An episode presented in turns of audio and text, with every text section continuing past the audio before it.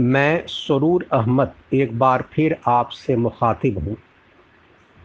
आज जो टॉपिक हम टेकअप कर रहे हैं, वो हालिया होने वाला टर्की में इलेक्शन जो फ़र्स्ट राउंड हुआ मई 14 सेकंड हुआ मई 28 जिसमें एर्दोगान साहब फाइनली इमर्ज किए, जो उनकी पार्टी जो ए के पी जो टर्किश लैंग्वेज में है justice and development party English में कहते हैं। तो उसने ये जीत हासिल की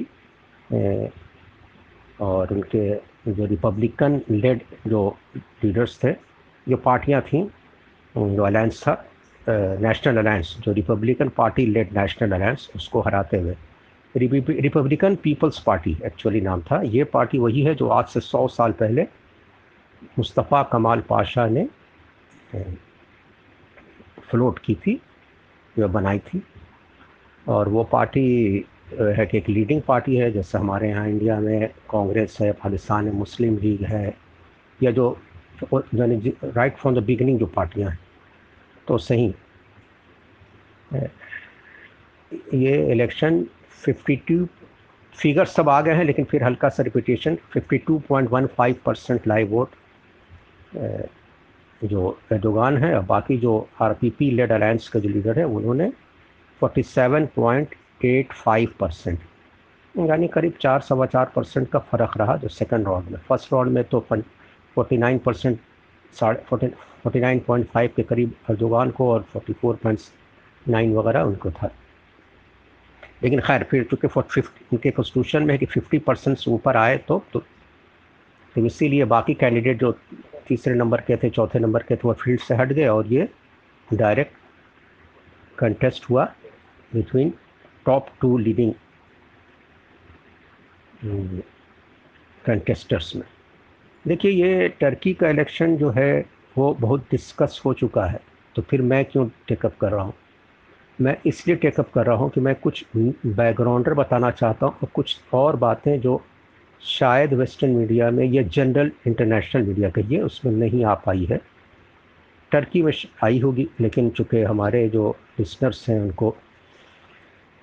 नंबर वन बात यह है कि टर्की में एर्दोगान साहब ये पिछले इक्कीस साल से इलेक्शन जीतते रह रहे हैं।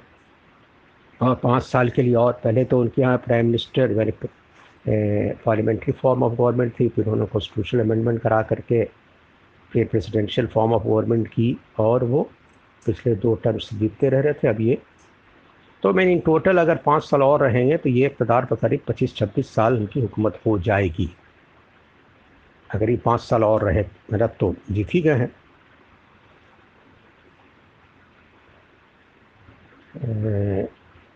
टर्की में बहुत सी चीज़ फ़र्क है, बहुत सी चीज़ इंटरनेशनल मीडिया में आ रही है।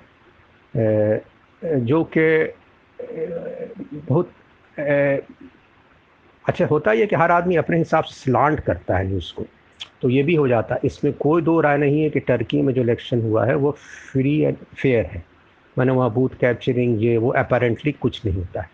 लेकिन एक ये बात कही जाती है कि जो जो आरपीपी के जो फॉर्मल लीडर थे, जो मेयर थे इस्तंबुल के, जिनको दिसंबर में कोर्ट ने दो साल, सात महीना, पंद्रह दिन की जो सज़ा दे दी थी, वो कंटेस्ट नहीं कर पाए इलेक्शन अगर वो रहते तो इनको ज़्यादा टफ चैलेंज देते और और कहा जाता है कि जो उन्होंने कुछ सुप्रीम इलेक्शन काउंसिल का मज़ाक उड़ाया था, उसके मेंबर्स का बैकूफ़ फूल कहा था तो उसी में जजमेंट आया। लेकिन कहा जाता है कि इस जजमेंट में एर्दोगान का भी हाथ है। और उन्होंने अपना जो मेजर जो ओपोनेंट है, उनको पिक्चर से हटा दिया। ताकि चैलेंज इनका। एर्दोगान साहब इलेक्शन के पंद्रह बीस मिनट पहले तक जो सर्वेज आ रहे थे, उसमें था ये कि वो हार जाएँगे, नहीं जीत पाएँगे, लेकिन अल्टीमेटली जीत गए। तो जीत गए तो कोई ऐसी बात नहीं है कि बहुत सा चीज़ का फाइनल मोमेंट पर टर्न होता है। वोटर्स जो होते हैं फाइनल मोमेंट पर डिसाइड करते हैं और लेकिन कुछ बातें ये आ रही है कि भाई जिस कंट्री में इतना बड़ा अर्थक्वेक आया, जहाँ ग्यारह प्रोविंस में जो अर्थक्वेक आया, बहुत डिवास्टेटिंग उसमें दस में एडोगान की ए के पी जीत जाती है।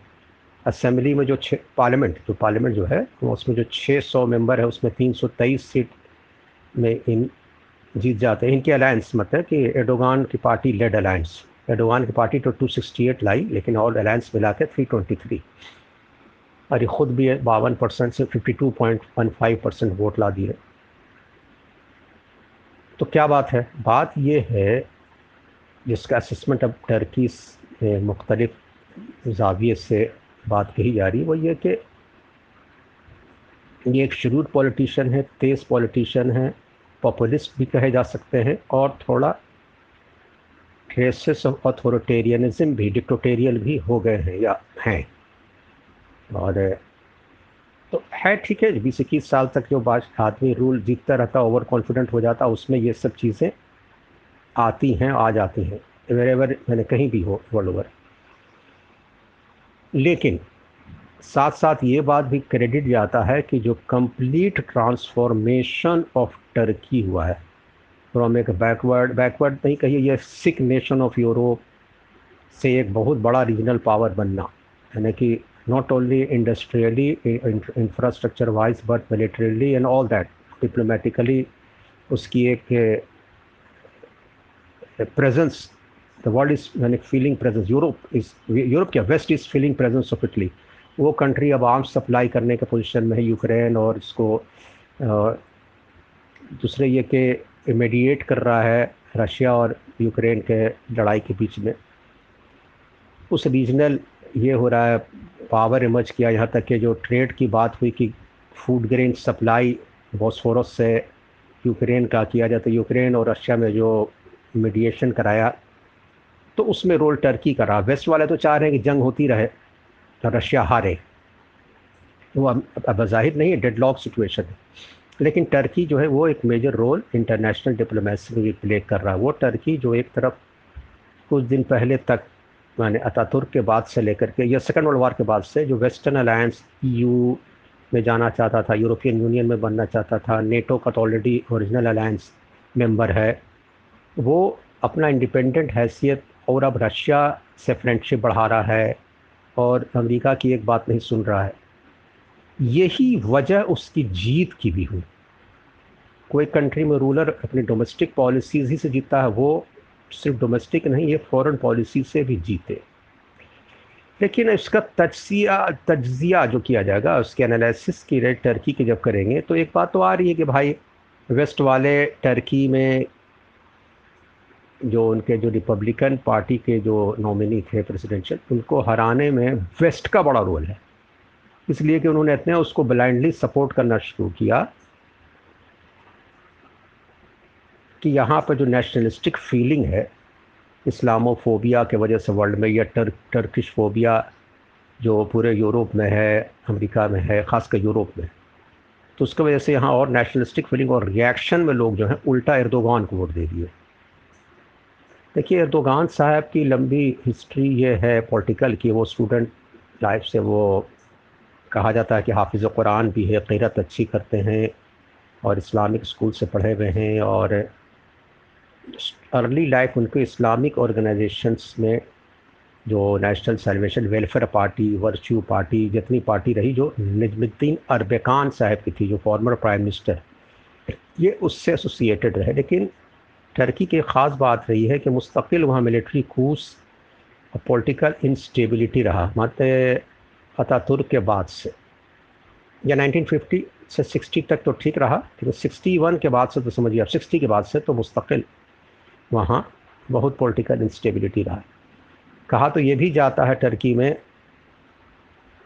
कि मुस्तफ़ा कमाल पाशा तो बहुत दिन तक वो बीमार रहे थे लास्ट में।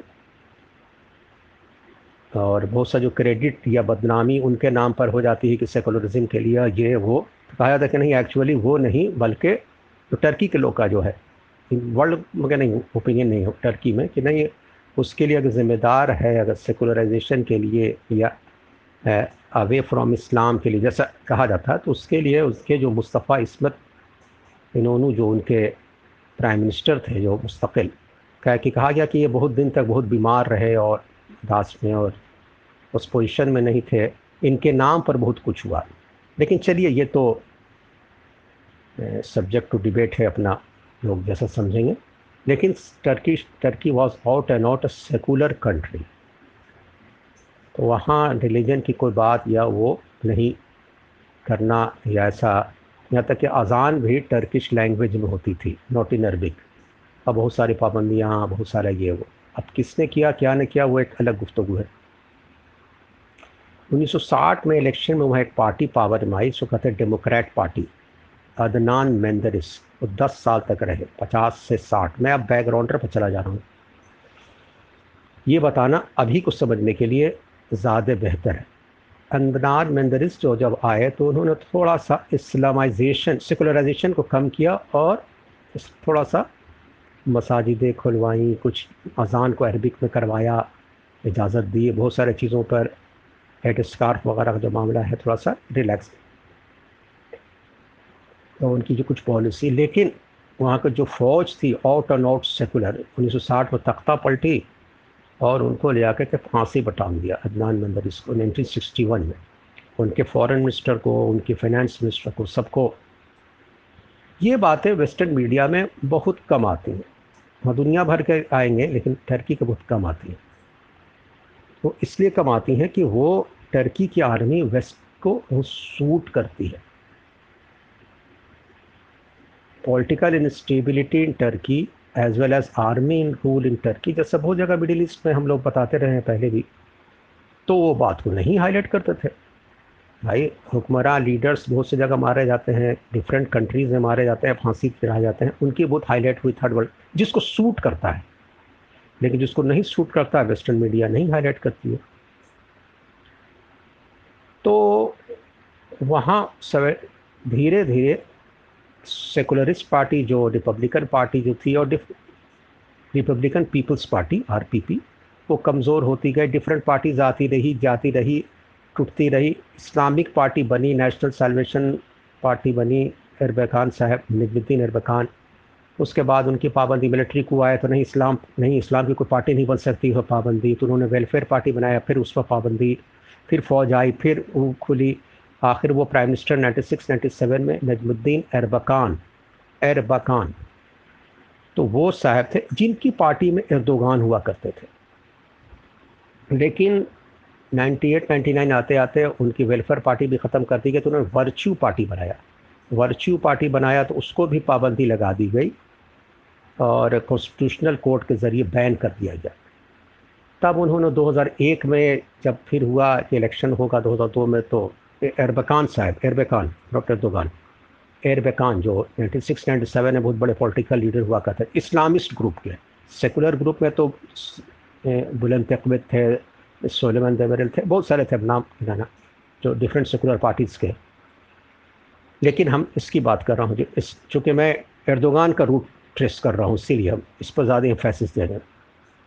लेकिन 2001 में जब दोबारा पार्टी जो एरबेकान साहब जो फ्लोट किए तो उससे इर्दोगान जो थे, हालाँकि उनको अपना ट्रस्ट, उनके सबसे ट्रस्टेड लेफ्टिनेंट थे ये एर्दोगान एरबकान के। इन्होंने अलग से एक पार्टी बनाया। कहा जाता है कि ये रिफॉर्मिस्ट इस्लामिक पार्टी, और बहुत ज़्यादा आइडियोलॉजिकली बहुत स्ट्रॉन्ग नहीं।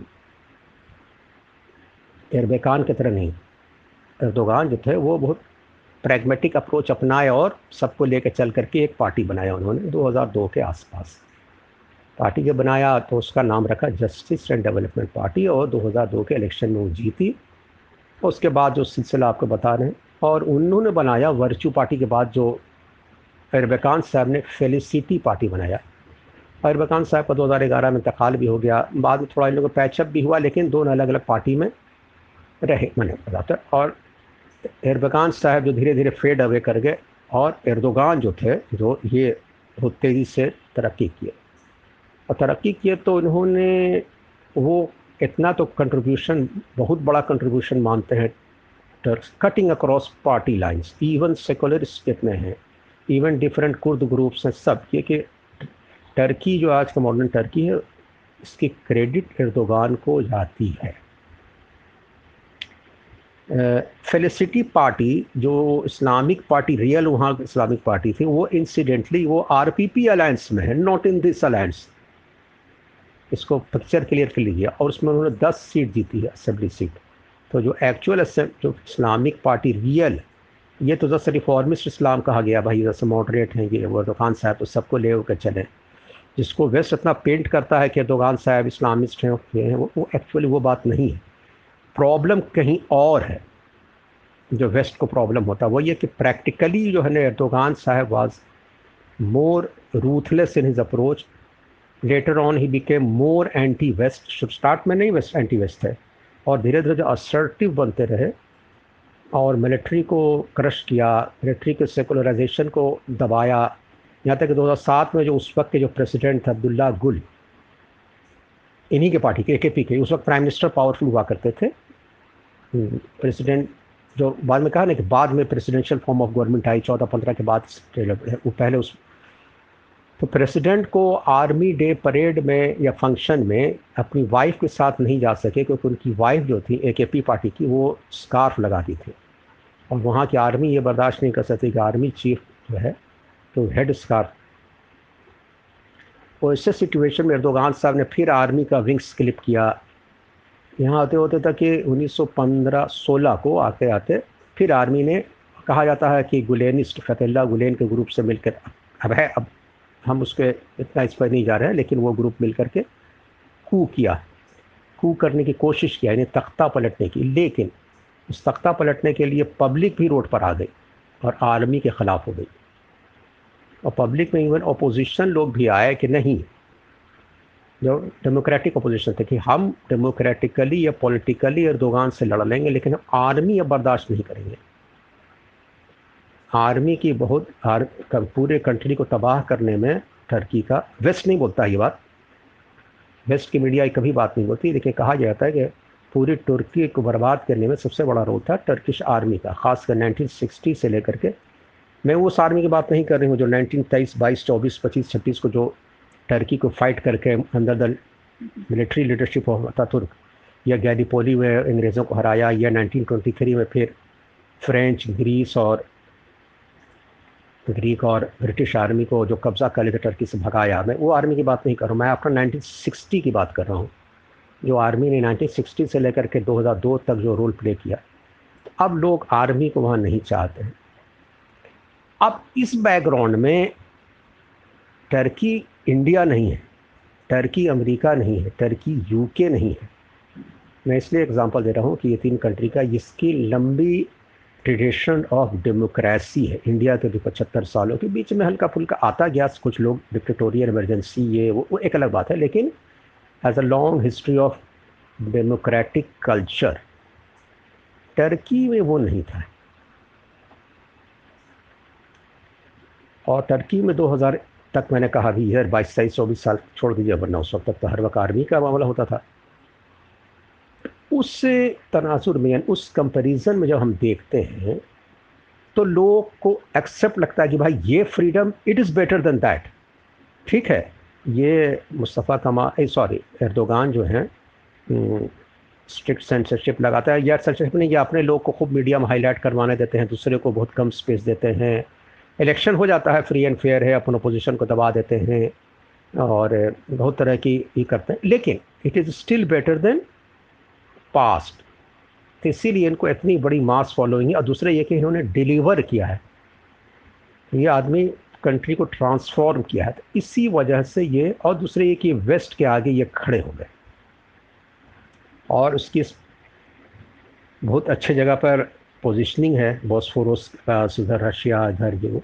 अब हम थोड़ा सा हिस्ट्री में चले जाते हैं टर्की के बैकग्राउंडर में। वो इसलिए जाते हैं कि टर्की जैसे ईरान में इनकलाब आया।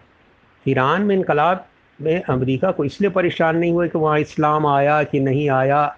इस्लाम आया। इस्लामिक रिवॉल्यूशन आया, ठीक है, जो उससे ज़्यादा इनको परेशानी थी। या अफ़गानिस्तान में क्या आया भर्तियों को पढ़ा रहे हैं कि नहीं पढ़ा रहे हैं, वो क्या कर रहे हैं, वो नहीं। मतलब वो है कि एक्चुअली होता ही है कि हम पॉलिटिकली लूज़ किया। तो हम मतलब कि वेस्टर्न पावर तब ये होता है भाई कि ओ, तब हम ये इशू उठाएँगे जब तक हम हैं तो वेस्ट है, कोई बात नहीं है। तब तक ठीक है। वो मेरा है, ठीक है।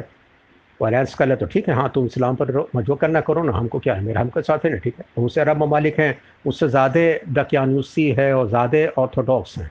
लेकिन चूँकि हम in alliance with U S हैं तो वेरी गुड तो वही हाल टर्की का है। लेकिन टर्की का कुछ और हाल भी है।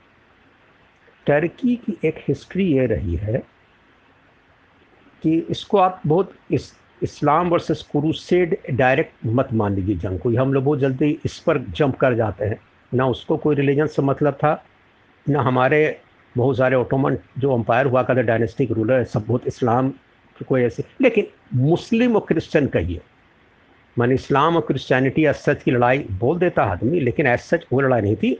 हाँ मुस्लिम्स की थी या टर्किश की थी टर्किश मुस्लिम, यूरोप से। क्रिश्चनाइज यूरोप हो गया। ये टसल था ऑब्वियस इस टसल में 500 साल तक टर्की का बहुत बलबला पाँच सौ साल नहीं कहिए तीन चार सौ साल तक तो बहुत बड़ा डोमिनेशन रहा। और बहुत मैंने डीप मैंने की, और जिससे इनको काफ़ी सफ़र करना पड़ा। वेस्ट को। तो आप गौर करेंगे कि जैसे 1453 यही बल्कि हम बात की करेंगे कि उनतीस मई, इस साल भी रिज़ल्ट ठीक उसी दिन आया। 28 को इलेक्शन हुआ, उनतीस को 570 साल पहले। ट्वेंटी ट्वेंटी नाइन्थ मई फोर्टीन को कॉन्स्टेंटिनोपोल जिसको इस्तंबुल अब कहते हैं, उर्दू में कुंस्तुनतुनिया कहते हैं, वो ईस्टर्न रोमन अम्पायर का हिस्सा था, वो फॉल किया और अल्टीमेटली वो ईस्टर्न रोमन अम्पायर का एंड हो गया। तो क्रिश्चनों का एक बहुत बड़ा धक्का था। जिसको वो जो ईस्ट ऑर्थोडॉक्स चर्च का हेडक्वार्टर था, जो हट के वहाँ से हट के मॉस्को बन गया। कैथलिक का नहीं कैथलिक का तो रोम रोम यानी वेस्टर्न रोमन एम्पायर का रोम है, जो कैथलिक थे इधर ईस्टर्न रोमन एम्पायर जो थे। तो ये जो कोलैप्स हुआ तो वेस्टर्न सिविलाइजेशन के लिए एक बहुत बड़ा धक्का था। उसी के डेढ़ दो सौ साल के बाद समझिए कि रिनासा और इनलाइटमेंट और इनलाइटमेंट की बात की जाती है और री अवेकनिंग की बात यूरोप में हुआ कि भाई हमें कुछ करना है ये हो तो टर्किश डोमिनेशन और बढ़ता गया यूरोप में, रोमानिया, बल्गारिया, यहाँ तक ऑस्ट्रिया की राजधानी कैपिटल सिटी वियना है, वहाँ 1683 तक उसके आउटस्कर्ट्स पर पहुँच गए थे। वहीं मैक्सिमम गए थे टर्क जब सेंट्रल यूरोप में। उसके बाद वो रिट्रीट वहाँ से फिर हुआ। तो कहा जाएगा कि तीन चार सौ साल तक तो वो बिल्कुल डोमिनेशन रहा। लेकिन नाइनटीन सेंचुरी से कहिए, बल्कि एटीन क्लास से वो उनका डिक्लाइन शुरू हुआ नाइनटीन सेंचुरी। और एक बात और है कि सेवनटीन सेंचुरी में नबील मतार साहब एक हैं, उनकी किताब भी बल्कि उन्होंने हिस्ट्री ऑफ़ हैं वेरी बेस्ट में प्रोफेसर हैं राइटर हैं इस्लाम इन ब्रिटेन पर भी लिखा और भी कहा। सेवनटीन सेंचुरी में exactly between sixteen sixteen and sixteen forty five करीब चार पाँच सौ वेसल्स मैंने शिप होते ना फ्रीगेट्स शिप्स इसे जो जहाज़ पानी के, उसको टर्किश नेवी ने मेडिटेरियन सी में डुबाया यूरोप के यूरोपियन डिफरेंट नेवीज़ के। कहा यह जाता है कि नेवल इसमें तो वेस्ट बहुत आगे थे, लेकिन मेडिटेरेनियन में बहुत बड़ा डोमिनेशन था, बल्कि एक बार तो ये टर्किश शिप जो है इंग्लैंड वाले नेवी को चेस करते हुए दम इंग्लैंड के पोर्ट तक गई। और जाकर के वहाँ, ये उन्हीं की किताब की हिस्सा है, बता रहा हूँ। उसमें अंदर घुस के मारा यानी ब्रिटिश ये बात बहुत हाईलाइट और लोगों ने नहीं किया है। तो यह है बात। लेकिन तो इसीलिए आप गौर करेंगे तो कि जो टर्किश अम्पायर था ओटोमन अम्पायर इराक में रहा इधर सऊदी में तो मदीना तक है, इधर बहुत बड़ा हिस्सा, पूरा फ़लस्तीन, Syria, Egypt even nineteen century के अर्ली स्टेज तक जो मगरब जो कहलाता है मैंने कि नॉर्थ अफ्रीका अल्जीरिया वगैरह का लीबिया वगैरह पूरा हिस्सा जो है तो इसमें बड़ा डोमिनेशन या कंट्रोल या डायरेक्ट ये ऑक्यूपेशन ओटोमन अम्पायर का रहा। लेकिन कहा जाता भाई कि सेवनटीन एटीन नाइनटीन सेंचुरी का अर्ली तक तो यूरोप का तो पूरा, उस वक्त तक तो नाइनटी उससे पहले तक तो तो अमेरिका पूरा पूरा इंडिया कब्जा कर चुके थे, पूरा अफ्रीका का सौदर्न हिस्सा कब्जा कर चुके थे, पूरा इधर far east Australia New Zealand आ गए थे। तो क्या फ्रांस वाले को इजिप्ट और इसको कब्जा करने में इतना लेट क्यों हो गया भाई? अल्जीरिया को कब्जा करने में मोराको कब्जा में इतने यही वजह थी। कि ओटोमन नेवी और ओटोमन डोमिनेशन इतना ज़बरदस्त था कि वो इधर नहीं आते थे। अपने नॉर्दर्न हिस्सा से निकलते थे north of France north of west of Spain west of Portugal west north of Belgium north of Netherland जो जो कॉलोनीज़ हैं जो मैं बात कर रहा हूँ या इंग्लैंड वो सब उधर अमेरिका चले जाएँ अफ्रीका चले जाएँ इंडिया चले जाएँ लेकिन वो इधर नहीं भटकते थे। ये जब वीकनिंग शुरू हुआ जब सिस्टमैटिक तो, तो टर्क्स जो अकेले, टर्क्स भी डिफरेंट अलायंस कर कर के लड़ाइयाँ होती रही। मनो उस्मानी जो कहते हैं ओटोमन टर्क्स जो कहते हैं। लेकिन उसमें समझिए, डेढ़ दो सौ सालों से कभी टर्की इधर, कभी रशिया के साथ हो, कभी इससे अलायंस बने वाले अल्टीमेटली ये था कि फ़र्स्ट वर्ल्ड वार आते आते तक टर्की को जर्मनी से अलायंस हुआ और गैली पोली पर हमला किया गया, इस्तंबुल पर कब्ज़ा करने के लिए, लेकिन वहाँ हार गई फ़ौज और फ़र्स्ट वर्ल्ड वार में अरबों ने बगावत की। ये बहुत बड़ा टर्निंग पॉइंट हुआ। मदीना में अरब लोग ने बगावत की। फ़लस्तीन में और अंग्रेज़ों का साथ दिया और ये जो बैतुलमक़दस जो कहलाता है अभी जरूसलम, ये शायद टर्किश आर्मी नहीं हारती ब्रिटिश और फ्रेंच आर्मी से। अगर हुसैन बिन अली जो शरीफ ऑफ़ मक्का थे हाँ शरीफ मक्का थे, वो अगर बगावत नहीं किए होते या अंग्रेज़ों को साथ नहीं दिया होता। उन्हीं के ख़ानदान के लोग अभी बादशाह हैं जॉर्डन में और इराक़ में भी उनको मिला था, लेकिन इराक़ में तो बाद तख्ता पलट गया मैंने उनके बेटों को हुकूमत मिली थी as a award from British तो फ़लस्तीनी जो, फ़लस्तीन और ये जो आबादी पूरा है, ये हम लोग जब इसराइल यहूदी की बात करने लगते हैं तो थोड़ा सा ओवरबोर्ड चले जाते हैं, ये कहते हुए। कि यहूदी ने बनाया और इसराइल, नहीं नहीं, ये ये हिस्ट्री का 95 परसेंट गलत है इंटरप्रटेशन ये वेस्टर्न कॉलोनिस्ट पावर ने बनाया, उन्होंने लाया क्रिश्चियंस को with the help of Arab betrayal of Ottoman Turks aid facilitate किया। और जो अब यहूदी जो पैसे वाले थे, उनको खड़ा किया गया कि तुम फंडिंग करो जो ब्रिटेन में थे, फ्रांस में थे, और जो यहूदियों को यूरोप में मारा जाता था, बाद में सेकेंड वर्ल्ड वार के बाद जर्मनी में, फ़र्स्ट वर्ल्ड वार से पहले रशिया में, हर जगह, पोलैंड, जितने कैथोलिक ममालिक, खास करके तो उन लोगों को जाके जमा किया गया, और धीरे धीरे धीरे करके। तो मैं ये कह रहा हूँ कि फ़र्स्ट वर्ल्ड वार में जो ओटोमन अम्पायर जो फ़लस्तीन और जो सीरिया हारा, लेबनान बना, ये बना, ये मुसलमानों को, अरब मुसलमानों को ये प्रॉब्लम नहीं हुआ कि तुर्कों से लड़ाई किया अरब के नाम पर कि हम हम अरब हैं वी आर सुपीरियर कुरान मेरे में नाजिल हुआ, नबी मेरे में आया, तुम तो तुर्क हो। ये कान में फूका जिसको कहता है, ये ब्रिटिश और वेस्टर्न पावर ने तुम्हारा एक्सप्लाटेशन हो रहा है, तुम्हारे साथ नाइंसाफ़ी की जा रही है मे भी हुआ हो रहा होगा, लेकिन इसका मतलब ये नहीं कि आप एकदम उस पर चले जाइए, उस एंड पर। तो उसमें तो कोई प्रॉब्लम फ़लस्तीनी में हुआ। बहुत से लोग अपोज किए, ठीक है? ये नहीं कि सारे लोग, हुक्मरान, कुछ लोग, मैंने ये नहीं कहा मैं सारे लोग इस बात को अप्रिशिएट करते थे कि ब्रिटिश को ला कर दे दिया जाए, लेकिन एक तबका था खास कर रूलिंग तबका। लेकिन जब वही वही ब्रिटिश, वही फ्रांस जब जाने लगा और छोड़ करके दे दिया यहूदी को, चौदह मई नाइनटीन को कह दिया कि एक यहूदी नेशन बनाएँगे तो हम यहूदी से तो लड़ गए। लेकिन ब्रिटिश को तो लाकर बैठा दिया। तो ये जड़ जहाँ था, रूट वहीं पर था पिक्चर में वो था। तो ये जो central Europe sorry eastern Europe और सेंट्रल वर्ल्ड में जो है, वो टर्की का प्लेसमेंट तो आप पाएँगे, चाहे वो शेक्सपियर का हो ड्रामा में हो, या आप अलेक्जेंडर पोप जो इंग्लिश लिटरेचर के आदमी हैं European French literature German even German भी कहिए। इस समय तो लैटिन फ्रेंच में तो और इंग्लिश में तो भरा हुआ है। हर चीज़ में रेडिकुल किया जाएगा, मज़ाक उड़ाया जाएगा। टर्किश लोगों के, तुर्कों की, कोई ना कोई कहीं बात करते हुए, वो इसलिए मज़ाक उड़ाया था कि वो यूरोप वाले उस वक्त तक हारे हुए थे। तो बहुत कुछ अपने शायरी में, अपने ड्रामा में कुछ मज़ाक उड़ा के, कि तुर्क है, ये है, वो है क्योंकि पॉलिटिकल को डोमिनेशन था।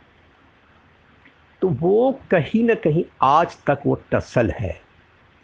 वो जहन में, यूरोप हुआ तो सिख नेशन ऑफ़ यूरोप कहा जाता था, टर्की को। तो भाई सिख नेशन ऑफ़ यूरोप तो आधे से ज़्यादा तो सिख ही नेशन पड़े हुए हैं। अरे वेस्ट ही यूरोप के लोगों ने बड़ी तरक्की किए हुए हैं। बाकी ईस्ट यूरोप में क्या हाल है? Romania, Bulgaria, Moldova Poland, Hungary, ये क्या? दुनिया के बहुत तरक्की किए मुल्क हैं। लेकिन सिख नेशन ऑफ़ यूरोप कहा गया किसको टर्की को क्यों भाई? तो वो एक होता है एक तरीका डिमोरलाइज करने का। तो वो ही सिलसिला चलता रह रहा है। बीच में आर्मी रही और सेकुलराइजेशन ऑफ़ टर्की हुआ तो बहुत अप्रिशिएट किया गया। लेकिन उसमें भी कुछ चीज़ समझ लेने की है। वो भी एक टैक्टिकल चीज़ था। टैक्टिकल वेस्ट का ये था कि वेस्ट का डोमिनेशन ईस्ट में, वो मैं चाहे वो चाइना से हो, चाहे इंडिया से हो, ये लड़ाइयाँ जो बैलेंस की होती है चूँकि अभी वेस्ट डोमिनेट करता है तो ज़ाहिर सी बात है सबका वेस्ट से होगा। तो ये central Europe central central part of the country world में, वो एक बहुत बड़ा जो हिस्सा था, वो टर्की और ओटोमन एम्पायर था, उसका डिसइंटीग्रेशन हुआ भाई 1919 मना फ़र्स्ट वर्ल्ड वार के बाद से ख़त्म हो गया। उसको रिवाइव करने में कंट्री को फाइट बैक करने में मुस्तफ़ा कमाल पाशा को, और, हालाँकि ये लोग तो हार गए थे, ख़त्म हो गए थे, जो लास्ट एम्पर थे, वजीउद्दीन और ये, वो, ये तो ओटोमन के ख़त्म हो गए थे मानी वो लोग तो सब 1990 में जो टर्की पर जब कब्ज़ा हुआ तो खिलाफत अबॉलिश किया दी गई यहाँ पर इंडिया में भी खिलाफत मूवमेंट जिसको नॉन कॉपरेशन मूवमेंट भी कहते हैं, उभरी। लेकिन दैट्स वेरी ट्रू तो अपने जगह पर सही है। लेकिन जो फाइट बैक किया था, पूरा कंट्री को जो ला के दिया था, वो मुस्तफ़ा कमाल पाशा था। अब इसीलिए ये क्रेडिट वहाँ के टर्की के सभी लोग देते हैं। तो जो आप कहिए जिसको कहते हैं ना कि जो इस्लामिस्ट जो होते हैं जो सेकुलरिस्ट के ख़िलाफ़ हैं एज सच एज सच वो मुस्तफ़ा कमाल पाशा के इसमें उसको ये बात डिनाई नहीं करते हैं, उनके कंट्रीब्यूशंस को। तो हिस्ट्री तो इसके जो चीज़ें होती हैं, बहुत एस्पेक्ट्स होते हैं, इधर से इधर से इधर से। टर्की का एक बात और ये है कि आप और के जे कि 2020 के इलेक्शन के रनअप पे हैं। ये तो आप, जो बाइडन साहब ही मुबारकबादी दे दिए लेकिन उस वक्त तो उन्होंने कहा था कि ओवरथ्रो ऑफ़ एडोगान तो भाई एडोगान को ओवरथ्रो के लिए टर्की में क्या हो रहा है उससे इनको क्या लेना देना? जो बैडन को तो कोई प्रॉब्लम नहीं था। जो बैडन तो जाकर वाशिंगटन में तो ओवरथ्रो की बात नहीं कर रहा था। ये सॉरी एडोगान तो जाकर के वाशिंगटन में ओवरथ्रो की बात नहीं कर रहा। आप क्यों यहाँ के ओवरथ्रो की बात कर रहे थे? भाई वो इलेक्टेड है, गलत है, वहाँ पब्लिक चुनेगी, सही है, वो करेगी। यही चीज़ और सो कंसोलिडेट करा दी। और वो है। नंबर तीसरी बात यह है कि Erdogan is a shrewd politician no doubt about it इसने बहुत सारे कार्ड्स खेले। एक कार्ड ये भी है कि कुर्दिश जो ग्रुप है ईस्टर्न और सौदर्न जो हिस्सा कुर्द जो है डिफरेंट ममालिक में से Iran Iraq even out of Russia Syria Turkey तो इनकी बड़ी हिस्ट्री में हम नहीं जा रहे हैं और इनके डिस्प्यूट्स हैं और इसी से सीरिया से भी कुछ बात होती रहती है टसल है। टर्की का रोल, सीरिया के सिविल वार में, ये वो सब मैं अभी नहीं डिटेल जा रहा हूँ। लेकिन कुर्द एक इशू है, अच्छे खासे जो बारह, पंद्रह, जो परसेंट जितनी भी हो, थोड़ी सी आबादी इनकी है। उनके जो इस्लामिक पार्टी है, देखिए, टर्की के जो मेन इस्लामिक पार्टी है, वो रिपब्लिकन के साथ रही है, फेलिसिटी पार्टी। एरबकान साहब वाली, जो पहले जिसमें एर्दोगान खुद थे, वो पार्टी जो है, जो दस सीट जीती है, वो सेकुलरिस्ट के साथ है, जो इस्लामिस्ट पार्टी, जो रियल इस्लामिस्ट पार्टी लेकिन कुर्दों को जो इस्लामिस्ट पार्टी थी, फ्री कॉस पार्टी, और कुर्दों को जो सेकुलर पार्टी थी, वो इधर रही, मैंने सेकुलर रिपब्लिकन के साथ, जो नेशनल अलायंस के साथ। लेकिन कुर्दों की जो इस्लामिक पार्टी थी, उसको तोड़ लिया एर्दोगान ने। कहा कि देखो, सलाहुद्दीन अयूबी है, सलाहुद्दीन अयूबी के नाम पर एयरपोर्ट वहाँ बहुत बड़ा कुर्दिस्तान के इलाका में, या कुछ सलाहुद्दीन अयूबी वो जनरल थे, वो ख़ुद कुर्द थे, जो उस ज़माने में, जो बगदादी खुलफा, उस ज़माने की बात कर रहा हूँ मैं, उस ज़माने में ये, बल्कि वो उस ज़माने हाँ उससे eight eleven eighty seven eleven eighty seven में वो ही was a general who fought back and took मैंने स्नैच मैंने जेरूसलम जो दस सौ निन्यानवे में ईसाइयों का हाथ में आ गया था टेन नाइन्टी नाइन एडी में तो उसको एलेवन एट्टी सेवन में सलाहुद्दीन अयूबी नाम का आर्मी जनरल था उसने उसको बाद में फिर उसमें ये बना। बहुत बड़ा हीरो है मुस्लिम्स का उसमें उशिया, सुन्नी, कुर्द, तुर्क, इस सब की बात नहीं, वो वॉज़ अ नेशनल हीरो माना जाता है। तो उसके नाम पर कुर्द था तो उस पर सलाहुद्दीन अयूबी के नाम पर एयरपोर्ट है ये वो करते हुए तो कुर्दों का भी वन थर्ड जो इस्लामिक पार्टी है तो वहाँ की जो वन थर्ड वोट ला दी, उसका मैंने वन थर्ड जो इधर ला दिया इन फेवर ऑफ़ एर्दोगान वो भी काउंट किया। ये सारी चीज़ें जो है अर्दोगान के फेवर में गई। तो मैं ये बात अब समअप कर रहा हूँ, चूँकि गुफ्तु बड़ी होती जा रही है। ज़्यादा इस पर नहीं करना है। वो ये कि चंद बातें ऐसी हैं कि टर्की के मतलब कि टर्की जो है, जो कंट्रीब्यूशन इसका था, लेकिन जितना वेस्ट ने इसको और मार करके जो कहा जाता है कि नहीं है तो तुम चले जाओ उस कैंप में। यू आर विथ अस और अगेंस्ट अस तो ये जो, ये तो बोले थे ट्रंप ये जॉर्ज बुश साहब नाइन एलेवन के बाद, वो दूसरे कंटेक्स में, लेकिन वो उनकी स्ट्रैटेजी यही होती है कि इसको आज मार पीट करके और टर्की, रशिया, चाइना, ईरान, एक ख़ास किस्म का जो वहाँ पर ग्रुप बन रहा है और टर्की का जो एमरजेंस हो रहा है एज अ पावर एक लास्ट बात, टर्की का चूँकि हमारे लिसनर्स बहुत सारे इंडिया पाकिस्तान बांग्लादेश के भी हैं, इससे तो अभी बहुत तरह की बातें कही जा रही हैं और टर्की का स्टैंड रहा है। इसमें तो कोई दो राय नहीं है कि इर्दोगान का स्टैंड एज एरबेकान ऑल्सो वो भी ये करते थे, मुस्लिम वर्ल्ड के हम लीडर बने। तो ठीक है, उनकी होगी स्ट्रैटेजी तो रोहिंग्या इशू पर बोलेंगे, फ़लस्तीन इशू पर बोलेंगे, कश्मीर पर बोलेंगे और प्रो पाकिस्तान स्टैंड अर्दोगान साहब लेते रहे। तो ठीक है, लेते रहे। जी ट्वेंटी के बहुत बड़ी nineteen largest economy of the world है। जी ट्वेंटी के मेंबर है अभी आएँगे भी, पाँच छः साल पहले भी इंडिया आए थे और बहुत अच्छा ट्रेड भी है। अभी जी ट्वेंटी के जो समिट होगा, सितंबर में आना चाहिए उनको भी। लेकिन कश्मीर पर जो ये बोलते रहे, इनका स्टैंड उससे इंडिया को ये रहा। लेकिन ये बात भी समझ लेनी चाहिए कि ये टर्की का स्टैंड सिर्फ़ एर्दोगान साहब के इसमें नहीं रहा है। हाँ ठीक है नाइन्टीज़ में आते हुए टर्की थोड़ा सा अपने कोई सब इशू से कश्मीर इशू से अलग कर लिया था, लेकिन टर्की की हिस्ट्री रही है सेकुलर टर्की आर्मी जनरल वाली टर्की देखिए, ये लोग सेंटो के मेंबर थे। सेंटो तो है सेंट्रल ट्रीटी ऑर्गेनाइजेशन। इसमें 24 फरवरी 1955 को बना।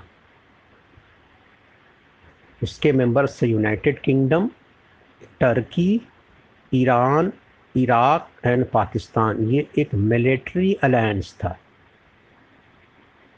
पचपन 1955 में बना। 58 में इराक में बासिस पार्टी पावर में आगे तख्ता पलट करके तो वो उससे विड्रॉ कर गया लेकिन इसीलिए 1965 और 1971 के फाइट लड़ाई में अगेंस्ट इंडिया टर्की और ईरान ईरान जो शाह ऑफ़ ईरान वाला था। सब सेकुलर मैं बता रहा हूँ। सेकुलर ईरान सेकुलर टर्की जो भी कहिए, ये पाकिस्तान का साथ दिया था। यहाँ तक कि टर्की के बारे में कहा जाता है कि वो बांग्लादेश को रिकोगनाइज करने वाला one of the last countries of the world था। तो ये कह देना कि टर्की का अभी एर्दोगान के वजह से है तो ये कुछ मैंने कि ओवर सिंप्लीफिकेशन हो जाएगा पूरे इश्यू को भी कर देना। या ओवर मैंने ये कर देना मतलब कि this not factually correct. Turkey का ये जब सेकुलर थे, तब भी ये करते थे। बीच में थोड़ा सा उन्होंने चेंज किया था पॉलिसी लेकिन फिर, लेकिन ओवरऑल पॉलिसी यही रही, ईरान का भी है। सेंटो जो है, वो 16 मार्च 1979 को जब ईरान में इस्लामिक रिवॉल्यूशन आया 11 फरवरी उसी साल, यानी उसके डेढ़ महीना के बाद एक महीना के बाद सेंटो जो है डिज़ोल्व कर दिया गया। इसलिए कि भाई ईरान तो पूरे इक्वेशन ही बदल दिया ईरान को तो यूके और मिलिट्री से कोई यूएस यूके उससे तो इनकार कर दिया, उससे साफ़। तो इन नटशल ये है, एक और लास्ट बात में बॉटम ये बॉटम लाइन कही है जो भी, कि अर्दोगान की जीत वो जो गरीबों को वोट मिला मिडिल, लोअर मिडिल क्लास का और रूरल बेल्ट में और छोटे टाउनशिप बड़े बड़े जैसे कहिए कि अंकारा में, इस्तंबुल जिसको कॉन्स्टेंटिनोपल पे लगते हैं, इजमेर, ये सब जो शहर में, उसमें ज़्यादा domination Republican People's Party led National Alliance ही का रहा। बस मैं इन्हीं चंद इसके साथ मैं सरूर अहमद अपनी बात ख़त्म करता हूँ। थोड़ा सा ये लंबा हो गया, माफ़ करेंगे।